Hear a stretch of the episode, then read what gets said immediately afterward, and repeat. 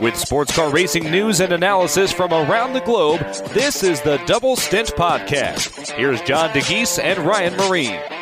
Hello, everyone. Welcome to Double Stint, Sports Car 365's weekly sports car racing podcast in Indianapolis. I'm Ryan Myrehn. John Dagys joining me from Chicago. Both of us coming up of uh, an interesting weekend, let's put it that way, of uh, SRO America coverage.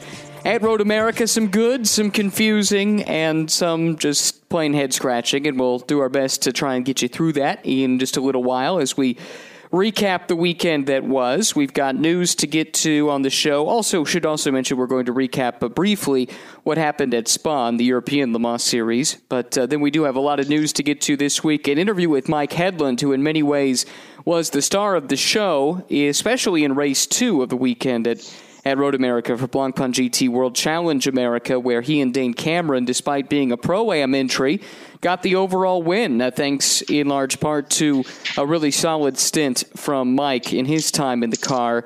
We'll talk to him about that and more. And there's a whole lot of uh, other things to cover, including some listener comments and a look ahead at what's to come this upcoming weekend. But uh, let's start uh, in Road America, John, where we we certainly will have some time to discuss what was a confusing race two for Blancpain GT World Challenge America, and, and we'll get to all the confusion in due time. But I actually do want to start with the Mike Hedlund and, and Dane Cameron real time story because it's a good one, without a doubt. Uh, a couple of pro am wins for them over the weekend. Dane Cameron is all of a sudden in the championship fight for pro am, despite effectively not scoring points in three races. They didn't race at COTA, and then he was uh, they raced as a pro lineup with Trent Hindman teaming with Dane in one of the races at Canadian Tire Motorsport Park, so didn't score towards the Pro Am Championship there.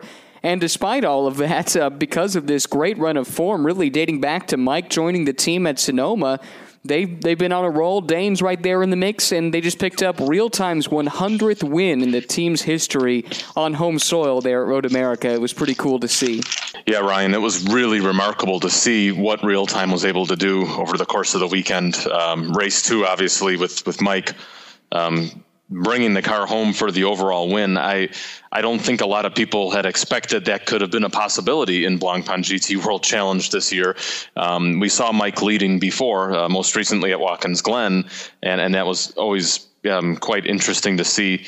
You know the what if potentials there of a of a pro am driver lineup um, winning overall, but it happened, and and I think that's good that we don't take away from any of that of the controversy that we'll get to later in the show, but um, definitely a, historic race from that perspective.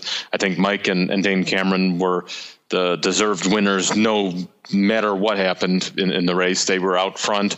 Mike held his own. Um, sure, the pro cars were slowly, gradually catching them, but I don't think they were going to get to them at the end of the race, even if they had the crazy caution snafu had occurred. So um, amazing stuff there. It showed the strength of the Acura, showed the strength of the team. Like you said, their 100th win. Um, it was it really couldn't have gone any better for for those guys. Yeah, really cool. And it also it's the second race two of the weekend in a row, going back to Watkins Glen, where Mike led a significant portion of the race overall. Ultimately, he did concede the overall race lead there in race two at Watkins Glen. But the way that the, the championship is formatted with the pro drivers qualifying and starting for race two, that can lead to some of these situations where uh, pro am cars end up in high the high running order positions um, in race two, turning it over to AMS, and and actually it's led to some really fun racing. I think in race two, and, and this was a great chance for for Mike to really show what he was made of. He's been a, a really good fit. Talking to Peter Cunningham with the team, loves the car, thinks it really fits his style. Uh, and clearly that's been the case and has been one of the cool stories of the season coming in halfway through. And it's really helped launch Dane Cameron, who's had a really good IMSA season too. So you look at what Dane has put together in North America here this season, and he's a candidate if you're trying to put together a North American sports car driver of the year. You look at what he's done in a prototype, what he's done in a GT3 car. That's a cool story too. Yeah, absolutely. His his year is on fire between the the Acura ARX 05 and the WeatherTech Championship and this um, NSX GT3 Evo program that sort of came together late. You know, they, they obviously missed the the COTA season opener because the contracts were still coming into place that weekend, and what was supposed to be uh, a, a season long effort with um, Brett Curtis. Unfortunately, Brett hurt his back. Then it turned out it sort of ended up being too big for the car, too tall for the car, and um, Mike was brought in on short notice at, at Sonoma and um, sort of jumped in the car and, and was super fast right away. So, um, you know, it, it's great to see this combination um, having so much success, and it's great to see Dane having such a great year. And you know, if you had to sort of put the, your money on the driver of the year, you know, looking at sports car racing globally, even I think you, you know Dane's probably your guy right now. Um, still, a lot can happen in, in, the final weekends of the IMSA and uh, and uh, Blancpain GT World Challenge America seasons, but um, for sure he's been one of the benchmarks. Yep. All right. Well, let's get to the controversy, which certainly was the talking point leaving Road America. And we should preface all of this discussion that uh, we, we're recording this on the evening, uh, Monday evening after the race, and things are still perhaps up in the air. Maybe, possibly, some changes could be coming. We know that a protest was lodged and heard, but uh, what the ultimate outcome of that is going to be, we don't know at time of recording. So just keep that caveat in mind if you're listening a little bit later in the week, or who knows, even by the time we release this tomorrow morning, uh, there's a chance that uh, that things have changed. But I, I, guess we'll have you describe what happened first, and then we'll get to what the ultimate implications of it are, and, and try and make sense of the whole situation. Yeah, and I think it, it's pretty clear. I'll describe what I saw sitting in the media center when all this happened. And it's interesting because I've been asking other drivers their viewpoint of what they saw when they were driving. So it's kind of like a crime scene investigation sure. almost. Yet I don't think it's anything of that magnitude. But um, yeah, so basically, to, to, long story short, there was a uh, full course caution called by race control, and then it was rescinded. So uh, this was with 10 minutes to go in the race. Mike Hedlund was in a, a, significant lead. I think he had five or six seconds on Martin Barkey, I believe, who was in the second placed Pro Am Acura from the Racers Edge Motorsports team, and he was hounded by a by both the Bentleys and the R. Ferri Motorsport Ferrari of Daniel Serra, was running in fifth at the time, I believe. This caution came out after a uh, a crash by David Askew in the number 63 DXDT Mercedes at the kink. Um, safety car lights were on. the The screen said safety car. There were double yellows on the starter stand and for about 15 or 20 seconds, that's the way it looked. All of a sudden, I saw a green flag waved at start finish line. I looked at the the tracker, the the the, the um, in the media center we have this little uh, we have a bunch of different screens you can you can look at. You know, there's a race feed, there's timing and scoring, and there's also this um, dots system, basically that shows where the cars are at on the track in in a GPS um, based system. And you know, everything is organized by car number. You know, so car number 43 was leading, and you saw it dri- driving along a little slower pace because they were uh, queuing up for what was going to be a safety car.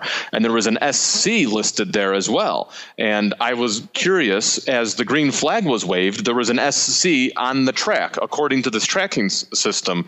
And um, the SC drove through turn two, down to turn turn three, down the backstretch, and then all of a sudden the SC uh, beacon disappeared at turn five, and and that's a common runoff area where where, where drivers run um, go off if they have problems, or a safety car can dive in, or, or, or track workers or whatever. So I'm just laying out the facts. Um, it, it, appeared that SRO told teams there was no safety car on the track, but judging by the beacon system, it appeared there was. And this was during a, a green flag situation after they decided to call off the yellow. Um, basically, what happened from there was Daniel Serra got a jump on the two Bentleys and um, the Acura got into second place, uh, had a considerable margin from there, and uh, started hunting down Hedlund. Ultimately, Hedlund held on by half a second at the line for the victory. So um, the big controversy stemming is why did the race go green within, I think, 30 seconds of the safety car being called out. And we still don't have an answer on that. Um, there was there were some theories going around that that could have been a full course yellow, like a, a, similar system we see in Europe with the virtual safety car. But these cars are not equipped with a button in in the cockpit on the steering wheel to go down to 80 kilometers per hour. Um, it's my understanding that in the pre-race driver meeting, um, teams were assured that every yellow will lead to a safety car. And we often see that in Blancpain GT in Europe and Asia as well. So there's no um, difference there. You know, I, I remember the, the, Spa 24 hours this year. I think every single um, virtual safety car led to a full safety car period to bunch the field up. Um, these rules are a little different in America, but uh, multiple drivers told me from the drivers' meeting that there was never to be a virtual safety car of any kind. And um, yeah, so um, KPAX has told me that they have won their protest against this decision because their Bentleys were caught off guard from this. Basically, um, Mike Hedlund and Daniel Serra both told us that they heard green, green, green on the radio and they went when they heard green, green, green. Um, the Bentley drivers didn't go, go, go at that time. I don't know if that was because of a state of confusion or or they were expecting to go green full throttle at the start finish line. There was a bit of confusion there. Um, ultimately, um, Bentley and KPAX claim that they have won their uh, their protest against this this call. SRO is still yet to make a comment. Um, the results are still provisional on the website. Um, I've made repeated attempts to reach out to SRO, and there still hasn't been any um, formal statement or any kind of communication here. So um, the points have been issued on, on the TSL timing website. So I don't know if that means anything, but um, crucially, why this sort of became so controversial is because the, with the Ferrari of Daniel Serra passing the two Bentleys, that was enough for R. Ferri and Toni Vilander to clinch the pro championship in GT World Challenge America. As they were running before this yellow period, it wouldn't have been enough, and the title race would have gone down to Las Vegas Motor Speedway. So I think that's why we're sort of playing this up quite a bit. Um, it had championship implications. Okay, although a bit of a long shot, still um, it, it, leads to some confusion over are the R. Ferri guys crowned champions? Are they clinched or not? We we don't know. Well, I think it was interesting too. My post race interview for television with Toni Vilander, and I asked him about provisionally being the champion as things stood uh, with the cars crossing the line, and he was quick to say, "Let's wait and see how this plays out." I, I was standing down between the R. Ferri pits and the K Pax pits when this whole situation took place, and you could imagine it was an interesting place to be. The various reactions, uh, there, it was it was certainly surprise and, and I would probably say outrage on the part of KPAX, and a lot of surprise and a lot of confusion on the part of R. Ferri. And one of the first people that I saw actually afterwards was Toni Vilander, and he wanted to know what I knew. Uh, had happened at that, at that point. It was very little, unfortunately, but uh, you could tell he was as taken aback as anyone and didn't take any particular joy, nor would I say the R. Ferri team took any particular joy in the fact that, yeah, they, they got a win, but the, the circumstances really weren't what they would have liked them to be. So, uh, like you said, the, the big outcome that's in question is whether or not the championship will go to Vegas. There's so many question marks surrounding this Vegas event. It really is one of those that, that no one has any real comfort going into. So the big talking point with a lot of drivers in championship hunts going into this weekend was we want to be in the best possible points position because we don't know what Vegas is going to throw our way, and that certainly was Toni's outlook. And if he can indeed wrap up the championship going into Vegas and all the unknowns of a brand new track, that would be a big weight off of his shoulders. So there's a lot that rides on this, and uh, I, to be honest, I think objectively you can look at this and, and a mistake was made in, in some regard. The, to your point earlier, unlike in Europe, not only do these cars not have the button to simply take them down to 80 kph for a virtual safety car situation, but I know from previous drivers' meetings that I've sat in, I was not in the ones this weekend, but at previous events, it was discussed that, frankly, race control does not, in, in the States, does not have the ability to monitor whether or not drivers are going the appropriate speed. So that's not something that the series here can do. So clearly, this was uh, not the normal yellow uh, protocol that was followed. I think everyone can agree on that. That now the, the tough part is what can you do to try and rectify the situation because, frankly, I don't see a lot of easy fixes. Yeah, and there there's no easy way to sort of fix it because if you give the positions back to the Bentleys, this was something that happened with 10 minutes to go in the race. It's not like it was the final lap. And Thomas Blom, the, the, the team strategist for, for KPAX, was on the, the World Challenge team app, you know, basically saying this has to be fixed now. This has to be fixed now, right when all this happened, you know, expecting that maybe race control would make a call during the race to ask the 61 to give up its positions or something, but that never happened. And I also want to make it clear that what we're saying, I don't think anybody did anything wrong maliciously. Correct. Like from the from the team standpoints, at least, you know, that I don't think R. Ferri was doing this on purpose. That they broke a rule. I don't think that KPAX was doing anything illegally. I think this was just sort of the the effect of what happened on the track, the freak instance of this yellow being rescinded, being taken back that's what led to all this confusion. And there was a lot of people upset post race in Victory Lane. And I had some phone calls with some drivers on my way back to Chicago, and they were all outraged. But we all came to the conclusion that nobody was mad at any certain person. They were just mad at the way the whole situation ended.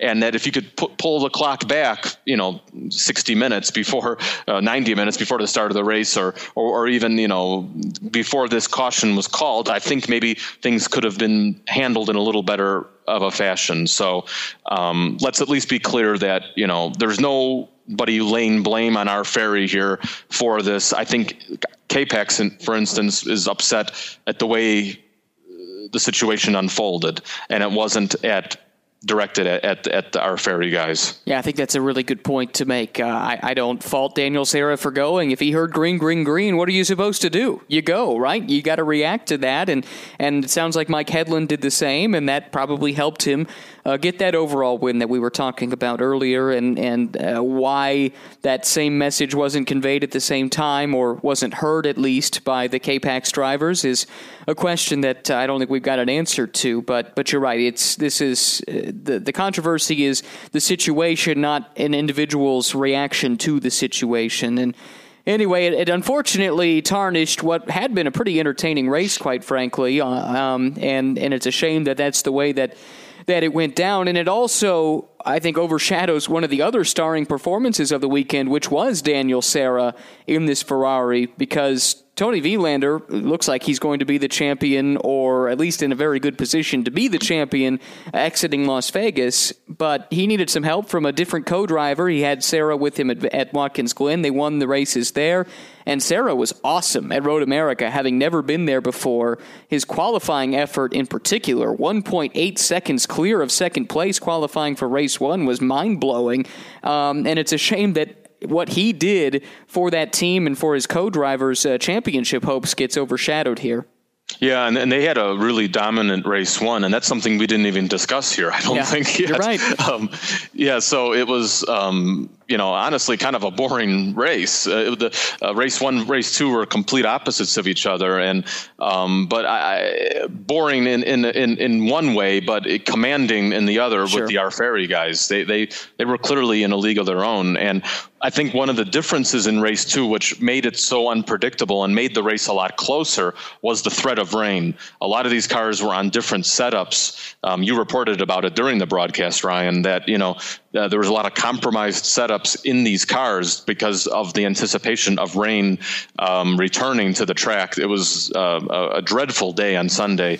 Um, uh, that's to say the least. I think you probably were one of the ones to get soaked the most throughout the day while I was in the Comfy Media Center. But um, yeah, it was. Uh, I think the teams played different types of, of setups on their cars, and that's what made it so interesting in race two. And you know, if that yellow had not happened, I think we might have had a pack of five or six cars all going out for the win on the final lap, and it was it was shaping up to be one of the most remarkable finishes. Um, but perhaps in series history had that yellow not been flown. Yeah, still ended up being remarkable, but for uh, different reasons, unfortunately. So anyway, that's what we know. That's how it stands as of 7:20 p.m. Eastern Time on Monday night, as we're recording this uh, right now. So that took a lot of time. We're going to have to roll through some of the other results just briefly. Pirelli GT4 America sprint action. Actually, do want to dwell on this for just a moment here because this was a huge one in the pro class. The championship battle in the pro class has been great all season long between Ian James, Michael Cooper, and Spencer Pumpelly, and it got turned on its head again with a terrible weekend, really through no fault of his own for Ian James, some mechanical problems that uh, limited him to scoring just a single point in race one, had to start at the back because of an engine change in race two.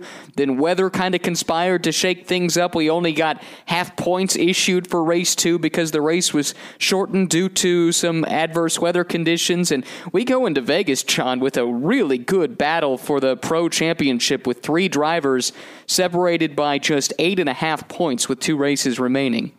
Yeah, that's going to be incredible, and um, really looking forward to it. I think we, we talked about it earlier in the weekend that uh, out of the two GT4 America series, I think sprints really shown through to be an extremely entertaining battle, and it might just be for the simplicity of it because you have Pro and then you have AM, and they're 50 minute races, single driver, no pit stops. It's the classic World Challenge format, and we have three really great drivers up front battling it out. Um, we obviously you saw Drew Staveley lock up the AM championship this weekend, which was great for him. Second year in a row with the Ian Lacey racing team. This time with Ford with the Ford Mustang GT4. But up front, um, yeah, I'm, I'm really looking forward to what unfolds uh, in in in Las Vegas. Um, but uh, great weekend for Michael Cooper. A sweep of the weekend there in the rain and in the dry um, showed that the, the, strength of the McLaren um, has really turned a corner there. Um, great for Black Dog Speed Shop, a team you know located um, not too far away in, in the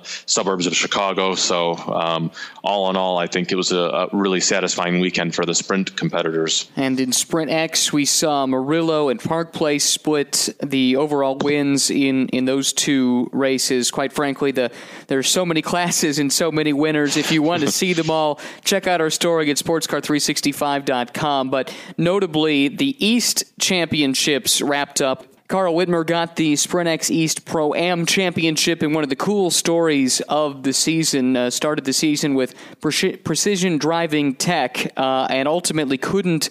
Uh, that team couldn't uh, make it well, Marko Radisic, the co-driver, really couldn't make it to the, the CTMP races, which left Carl scrambling for a ride. Ian Lacey Racing threw him a lifeline, and he drove with Frank Gannett for a couple of weekends and came in with a slim lead in the championship to uh, the race at Road America. The team ultimately elected to put him with Drew Staveley to help his championship odds, and Drew made the pass in the final couple of laps, if I'm not mistaken, to put Carl in the position to win the championship.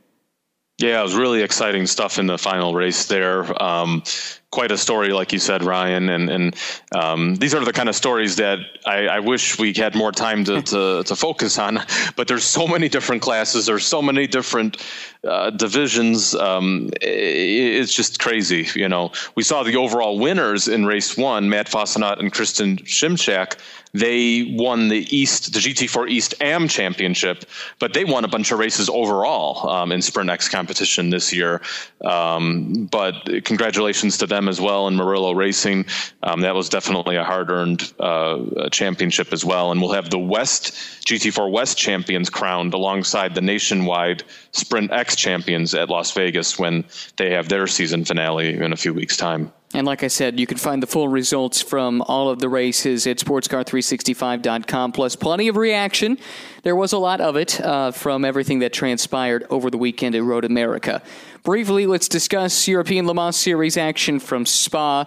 Uh, in LMP2, United Autosports, uh, Phil Hanson and Filipe Albuquerque picked up the win. Interesting that they do it in an Oreca. That's been the big story. The team that's been so uh, for so long associated with Ligier now making the full-on switch to Oreca equipment and uh, starts off uh, in a pretty good way here.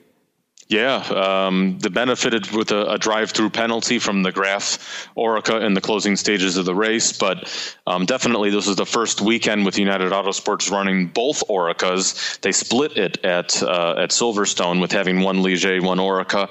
Now they're full all in with the with the LMP2 spec Orecas. Um, still, obviously running the Ligiers in LMP3, but um, good uh, development for them, obviously, with some early success with their new package. And then in the LMP3 ranks, we saw Euro International pick up the win with some dramatics in the final lap. Mikkel Jensen passing a pair of cars to move to the lead and claim the victory for them, and Luzich Racing with the win and the GTE title also uh, with their results there at Spa. A couple of other notes from the Spa paddock. We had the Mission H24 guys out there with that hydrogen powered prototype taking part in actual practice sessions, and they were running times that were com- comparable to, to, GT3 times, which, when you consider the relative novelty of this uh, technology, is, is, is quite impressive and a big step for them as they try and move closer to having hydrogen powered cars being part of ACO championships down the road. Yeah, this was the next step in the in the project. Um, both Olivier Lombard and Norman Nato uh, turned laps in this car, like the green GT built LMP uh, HG car. I believe that's what it's called. Um, it's basically an LMP3 based uh, car with hydrogen that's powered by hydrogen with electric motors. Um, they demonstrated uh, refueling with hydrogen in the in the pits uh, in the garage, I believe, this weekend. Um, the first ever mobile hydrogen refueling station that was designed by Total. So um, some great developments here. You know, I think the ACO is really trying to push this along.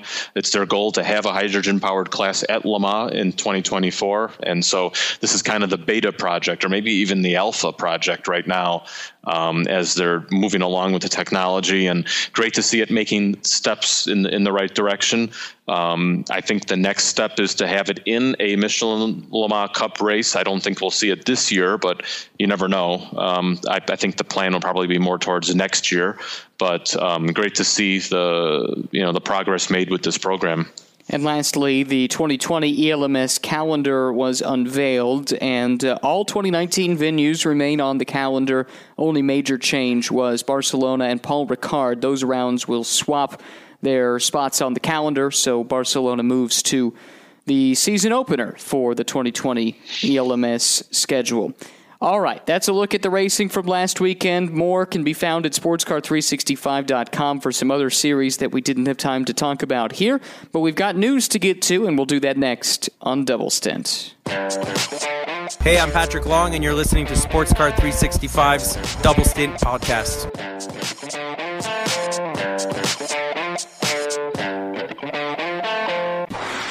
Back now on Double Stint. It's time, John, to talk about some of the biggest news items of the week, and maybe one of the biggest news items of the year as far as sports car racing is concerned was the announcement that Scott Atherton, in a somewhat surprising announcement, uh, came out and said he is going to be retiring from his current role with IMSA Following Petit Le Mans, he will remain in some capacity, uh, but a much diminished one. And uh, I have to say, this one came out of left field as far as I was concerned when the news came out. Yeah, for sure, Ryan. You know, there had been some talk about it uh, over the years. You know, I think that initially when the merger happened, he had, I believe he had a three-year contract with IMSA, and that was sort of extended uh, a, few years. And then the 50th anniversary rolled around, and he was still in charge. And so I, I thought I didn't really think of it, you know, after a few years of all this happening and the success of the WeatherTech Championship, I sort of thought, well, maybe he's just going to stick with it, you know. And all of a sudden, um, he decided to announce his retirement, and um, it sort of came at a surprising time. I, I think um, it was initially supposed to be announced at, at during the Petit Le Mans weekend. They decided to move it up after there was some talk in the paddock about it over the weekend at uh, WeatherTech Raceway Laguna Seca. Um, kudos to Scott for wanting to do it on his own terms, announcing his own news and not having other media outlets um, break that kind of news um, ahead of time. So it was it was good to see in that regard. Um, but yeah, it, it's a huge end of an era. Um, 20 years leading basically North American sports car racing from the IMSA side of things, ALMS, with um, uh, joining Dr. Don Panoz in the end of 1999 in the ALMS, all through the, the, the merger era, now into the unified um, sports car championship with is which is now known as the WeatherTech Sports Car Championship with um, you know under the controls of IMSA and um, parent company NASCAR. So uh, yeah, it, it's um, he has big shoes to fill. Um, we're still have not heard who his successor will be, but it will not be Ed Bennett, who will remain the CEO of IMSA. It's a little bit unclear who it could be. There's been some rumors going around, but I don't want to start spreading them here publicly on on the show. But um, I think we can expect a, a, a name to be uh, announced shortly after Petit Le Mans uh, next month you look at Scott's tenure, and it you can kind of look at it as, as, a pivotal time for sports car racing in in North America. You go back to the, the founding of the ALMS, and sports car racing was on pretty rocky footing at the time, and even through the the the Grand Am ALMS competition days going up to the merger, you really weren't quite sure what the future of the of the sport was and what the health of the sport was in, in some respects. And and now I think we're kind of looking at this current era as a renaissance of sorts. And Scott's been there through it all kind of shepherding it along in, in some respects. Uh, would it be too much to say that that he's one of the the great architects of the sport in the last couple of decades? I'd have to agree 100% with you Ryan. I I just you know, when the news dropped, it was sort of like, whoa, okay, try to put things in perspective. And it, and it took a while to sort of think about all the things he's been through and uh, the, the developments he, he he was a part of, the the big moves he, he made to help sports car racing in the U.S. and, and even globally. Um, his relationship with the ACO, and that's another important part. Um, he's going to be remaining on as the board in, in, the board of directors in IMSA, particularly to maintain that link to the ACO, which is very important. Um, he has the strongest relations with um, the French governing governing body. Um, ironically, as when he was president within within IMSA or ALMS, vice versa, the, I think they went through three different presidents, ACO presidents, through that time period. So that sort of puts things in perspective of how long Scott has been in this business. And um, overall, from a, a, career standpoint, 34 years in motorsports, dating back to his first uh, uh, job as a, in, in marketing, I, I, think with the um, Domino's racing program in, in the day. Um, we have a great story with him. I think um, we did a few years back on Sports Car 365, where he sort of uh, explained how he got his start in this in in motorsports, and um, it was really just uh, just knocking on a bunch of doors, trying to you know get involved in uh, in racing one way or another.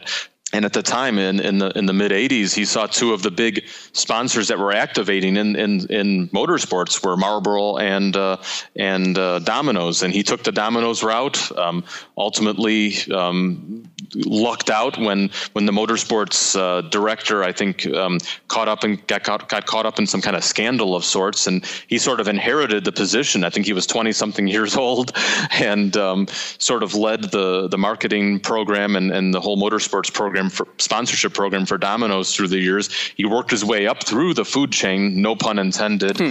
um, in within the company to be a, one of the executive vice presidents, I believe, and and then um, I went to had stints in in uh, different tracks through the years um, at Laguna Seca, Nazareth Speedway, California Speedway, before being picked up with uh, by Dr. the late Dr. Panoz. So uh, incredible career by by Scott. Um, we really owe a lot to him as, as, enthusiasts, as media, as followers of sports car racing. Because you know, I, I don't think we'd be in this position here talking right now if it wasn't for um, a lot of Scott's contributions to the sport. And maybe none bigger than that ALMS Grand Am merger. And you had a story with him talking about that as the, the, the, the one event that he looks back on as the most rewarding in this remarkable career you've just uh, chronicled it was a monumental period for sports car racing as a whole with the, the, the announcement of the merger. And I still remember helping break that news during the Baltimore weekend and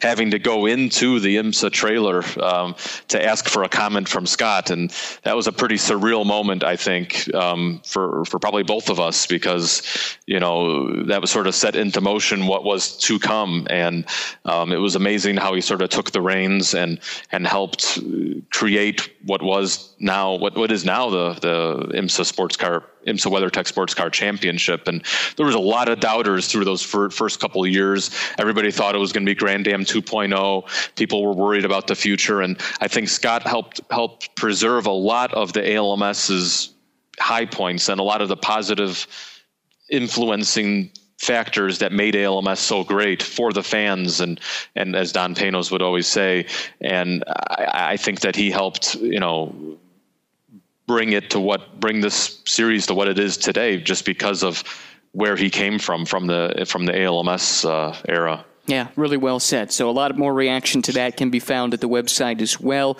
Let's get to another topic, this one from the other side of the pond, where we've had some LMP2 team owners weigh in on Hypercar. And this is something we've talked about a little bit on the show previously. Hypercar had so many questions hanging over it for so long that we really never had a chance, or, or maybe even people from the sanctioning bodies didn't have a chance to think too hard about what the implications of the brand new format would have on the existing LMP2 platform, which we know is going to have to play alongside Hypercar for at least one season. And clearly, there are going to be some complications that come to that, most notably the, the speed disparity between what we currently have in the top class in LMP1 with the hybrids and the non hybrids for that matter, and, uh, and what we expect as, as, as top speeds and, and uh, performance levels for the hypercar platform when it comes and where that stands relative to LMP2. So I, I, think this is going to be a major story to watch once we get some of these hypercar programs online. Yeah, there's not much more to report other than that right now. Um, it's clear the ACO is going to have to slow them down, but how will they slow them down? And then how will that impact the GTE categories? Um, what's the next set of regulations for LMP2? Are we just going to see a small evolution? Is there going to be bigger changes? That's all still up in the air because the ACO and FIA's focus was on finalizing the hypercar regs first. And I think we're still in that process. Um, the the rule book is out, the regs are out, but there's still little points have to be defined there um, before we get to September 2020 when that platform debuts. So um, LMP2, yeah, there's a little bit of concern right now, but as the category is so healthy right now, especially in ELMS, I think any drastic changes would come at a big detriment. Um, so ACO has to be very careful on what changes they make to that class, if if at all. Yeah, watch this space for sure. Uh, coming back to IMSA stateside for just a moment, we got the news last in the last week that Parker Chase will be joining the AIM Vasser Sullivan Lexus squad for Petit Le Mans. He had been racing with Starworks for most of the season previously in an Audi. So this is kind of a twofold bit of news here. One, that he's joining AIM Vasser Sullivan, and two, this puts Starworks on the back foot. Yeah, this was something that's probably been in the works for more than a year. Actually, there was initial discussions between um, Lexus, AIM Vasser Sullivan, and Parker during last season, during the off season last year, to have Parker and Alexis. Ultimately, that didn't materialize. He went to Starworks with Ryan Dalziel. Um, they unfortunately didn't have a season that they would have expected. Um, some issues with the car, other problems, maybe concerns with the BOP. I, I don't know really where you where you put it, but um, bottom line is Starworks' future is a bit uncertain. They have withdrawn from Petit Le Mans. There were plans for them to return, but since Parker's gone off to AVS, um, they they have decided not to take part in the race. So it's unfortunate. Um, hopefully, uh, Peter's Peter Baron's team can put together a program next year, and if it does happen, I think it won't be with an Audi. I think it will be probably with a different car. And then two teams on the SRO America side of things that uh, had some questions about their future. One we can answer, one still hangs in the balance. I know you talked to Ian James about the future of the Panos program. And uh, you can talk on that subject in just a moment. But we did get some confirmation over the weekend that Robinson Racing, longtime sports car and Trans Am operation, will be coming. It'll be closing its uh, its doors following this weekend, actually, at Road America, which was kind of an emotional uh, event for Gar Robinson, son of George Robinson, who founded the, the team. He's off to race in IMSA as part of the Riley lineup next year, but certainly the end of an era, a team that's been around for the better part of three decades. Yeah, um, really sad news there. And I think some of us sort of saw it coming just because of the evolution of Gar's career. And that's the way Gar explained to me. You know, he said that he owes so much to his father's team. He, he, they all they all were like family to him, and it was such a hard decision to make. But he knew that in order to make that next step, he had to go with a more experienced team in GT Daytona, and that's Riley Motorsports. So um, it's really sad to see the team sort of close its doors. Every, um, Gar said everything's gone up for sale, including their Camaros. Um, it's definitely an end of an era. Um, you know, the Robinson Racing name has been around sports car racing for I think close to 30 years. And um, in the early days of ALMS, I remember they had a Lola prototype. Um, Riley and Scott in the in the late 90s, uh, racing at the in, in Grand Am, and so they've been everywhere. You know, in North American sports car racing. Trans Am, like you said, Ryan, HSR as well. Um, yeah, really sad, but um, times things change, people move on, and um, yeah, it's, it's, it's, I guess it is what it is. Uh, the more, the most surprising thing for me is that they're not doing Las Vegas. Um, I, I, thought maybe they'd, you know, complete the the GT4 Sprint season, but um, Gar explained to me that it just came down to finances. That you know, making that trip and um, knowing that they're not in a championship position in, in the in the Sprint series, you know, um, really, you know, didn't make much sense for them. So that's why they decided to have Road America be their final race. And then on the Panoz front, what did Ian tell you as they look to keep those uh, awesome Avezzanos on the grid looking ahead to next year? Yeah, there's some uncertainty there from the factory perspective. Um, the team Panoz Racing is only committed through this season. It was a, a one-year commitment by Nancy Panoz, the um, the wife of uh, the late Dr. Don Panoz, where she decided to keep Don's team going for at least one more year. Um, there hasn't been a decision yet on next year. It's it's my understanding that it's kind of up to Ian James, who's become the co basically the team principal of the organization to sort of find the budgets, find the customers to and the money to, to keep it going for next year. Um, Ian said there's been some good leads. Um, there are a lot of people interested in the car. You know, we see Preston Calvert and Matt Keegan uh, winning races in their category, um, leading the the Sprint X National AM Championship heading into Las Vegas. So, um, you know, the car was just recently homologated finally uh, after this uh, length of time. So it's it's GT4 legal. It could race around the world in any SRO championship. So um, hopefully we'll see some Panozes on the grid. Um, Ian said they have the capacity to build more cars if they need to as well. So um, fingers crossed um, we can see either the, the team continue with some customers or maybe customers purchasing the cars and running it in their own hands. Um, still a little bit unclear, but um, hopefully the, the cars will be back in one way or another. Well, lastly, I will mention uh, something we that, that really doesn't work so great in a podcast format. So make sure you go check out Sports Car 365 if you haven't done so already. Porsche will be running some awesome Coca-Cola tribute liveries at Petit Le Mans, throwback to days gone by. Really cool looking cars. It looks good in, in the modern rendition as well. So if you haven't seen the pictures yet, we've got them for you at uh, at the website. Go check that out, and I bet those cars are going to be pretty popular when we get to Petit in October. All right, that's it for the news this week. We've got an interview with Mike Hedlund next on Double Stint. Hi, I'm Dane Cameron, and you're listening to Sports Car 365's Double Stint podcast.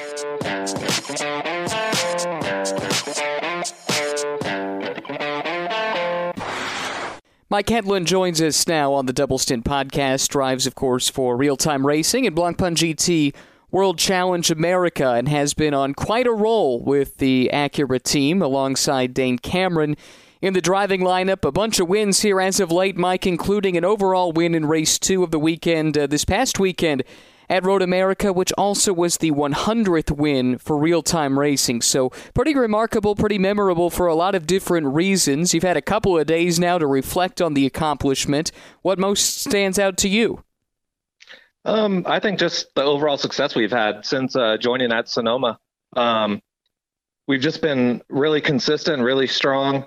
Um, no, no problems. Knock on wood. Um, and getting that hundredth win for real time in front of all the the team's friends and family, it was it was just like crazy, amazing. I don't think any of us expected that. Um, we're always, of course, trying, you know, to beat the pros or go go as high as we can in the overall order.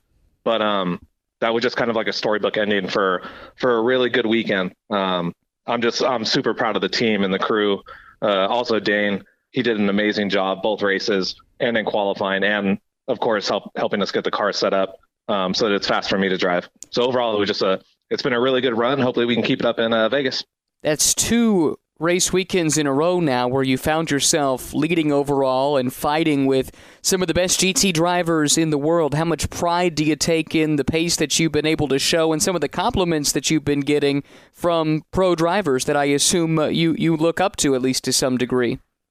Yeah, for sure. I mean, I, I'm not a big you know trophy collector. I don't I don't really care about that stuff.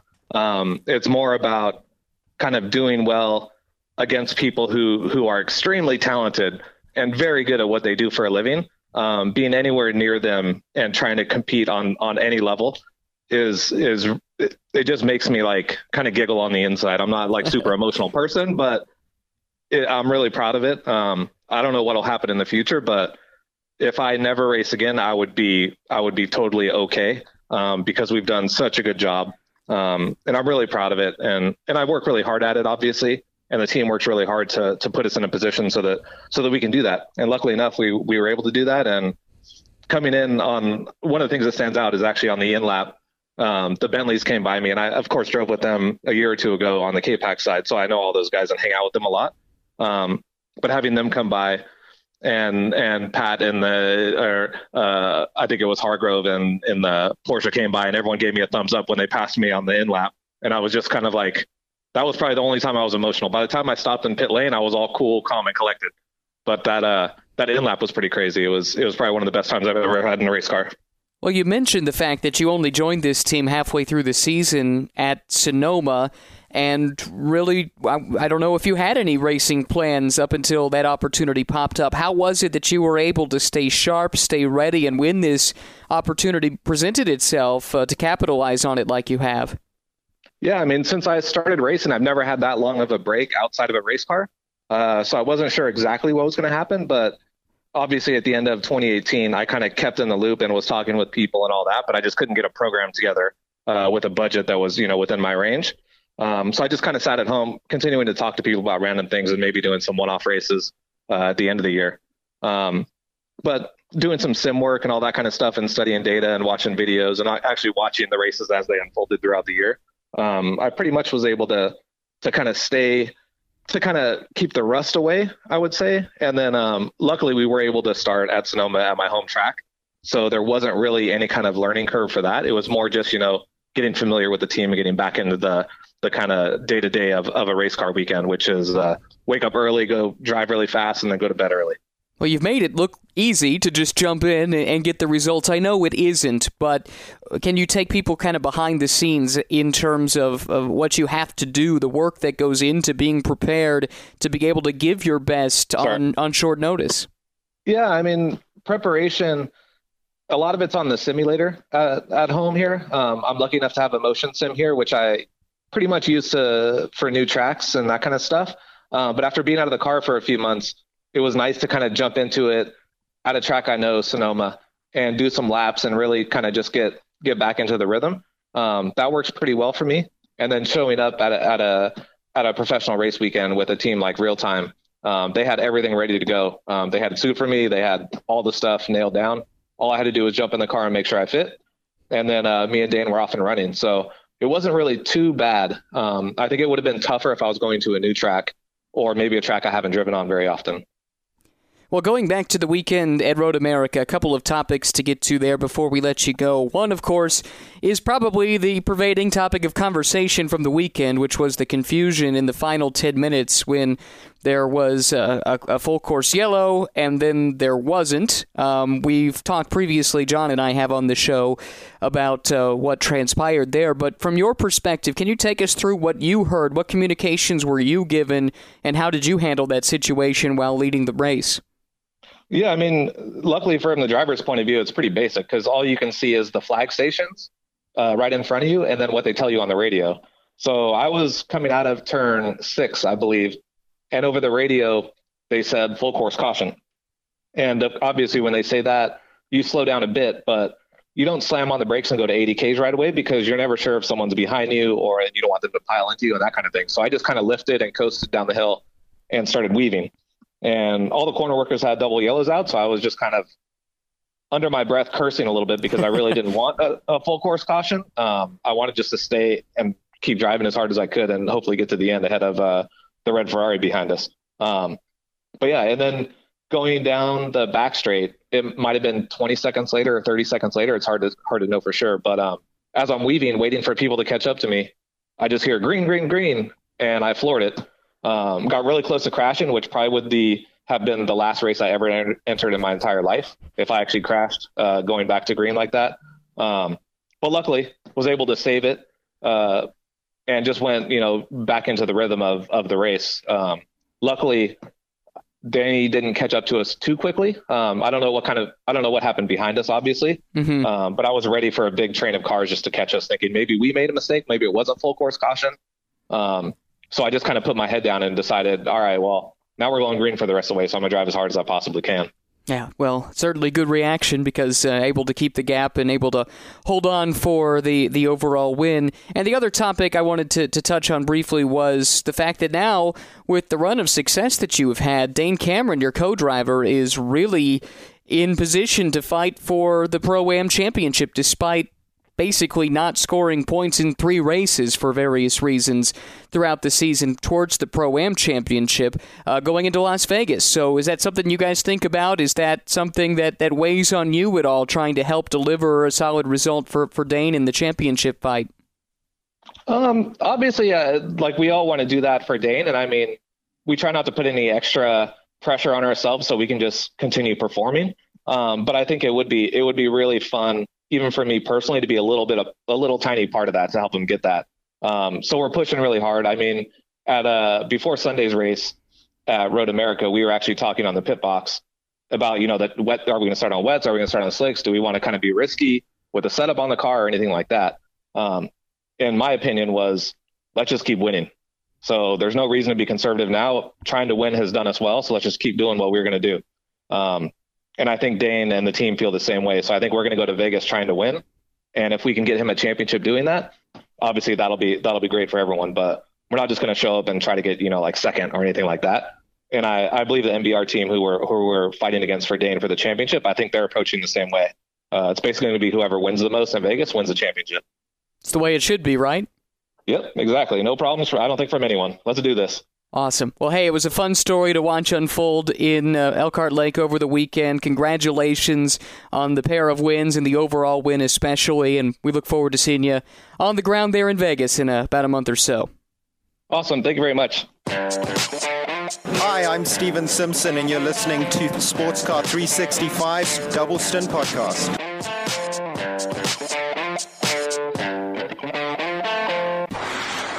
Back on Double Stint now. Let's get to uh, one thing that came in from a listener, and usually we ask for questions, but we'll take some comments as well. This one's from Mask Cosmo, who wants to say, "Thought I'd use this space to congratulate the IMSA WeatherTech Series drivers and officials for a great year. The amount of safety car time has decreased significantly, he says, in 2019. Driving standard in the series has been fantastic, obviously, but what about the race stewards and officials? Have you got to speak to them at all?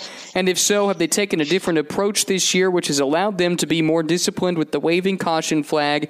He also says he wants to disagree with any fans who thought the Laguna Seca race was too processional.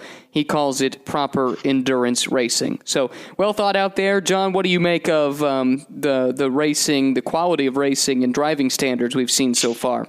I think it's really been down to the drivers themselves almost. There's been so few cautions in the WeatherTech Championship races this year.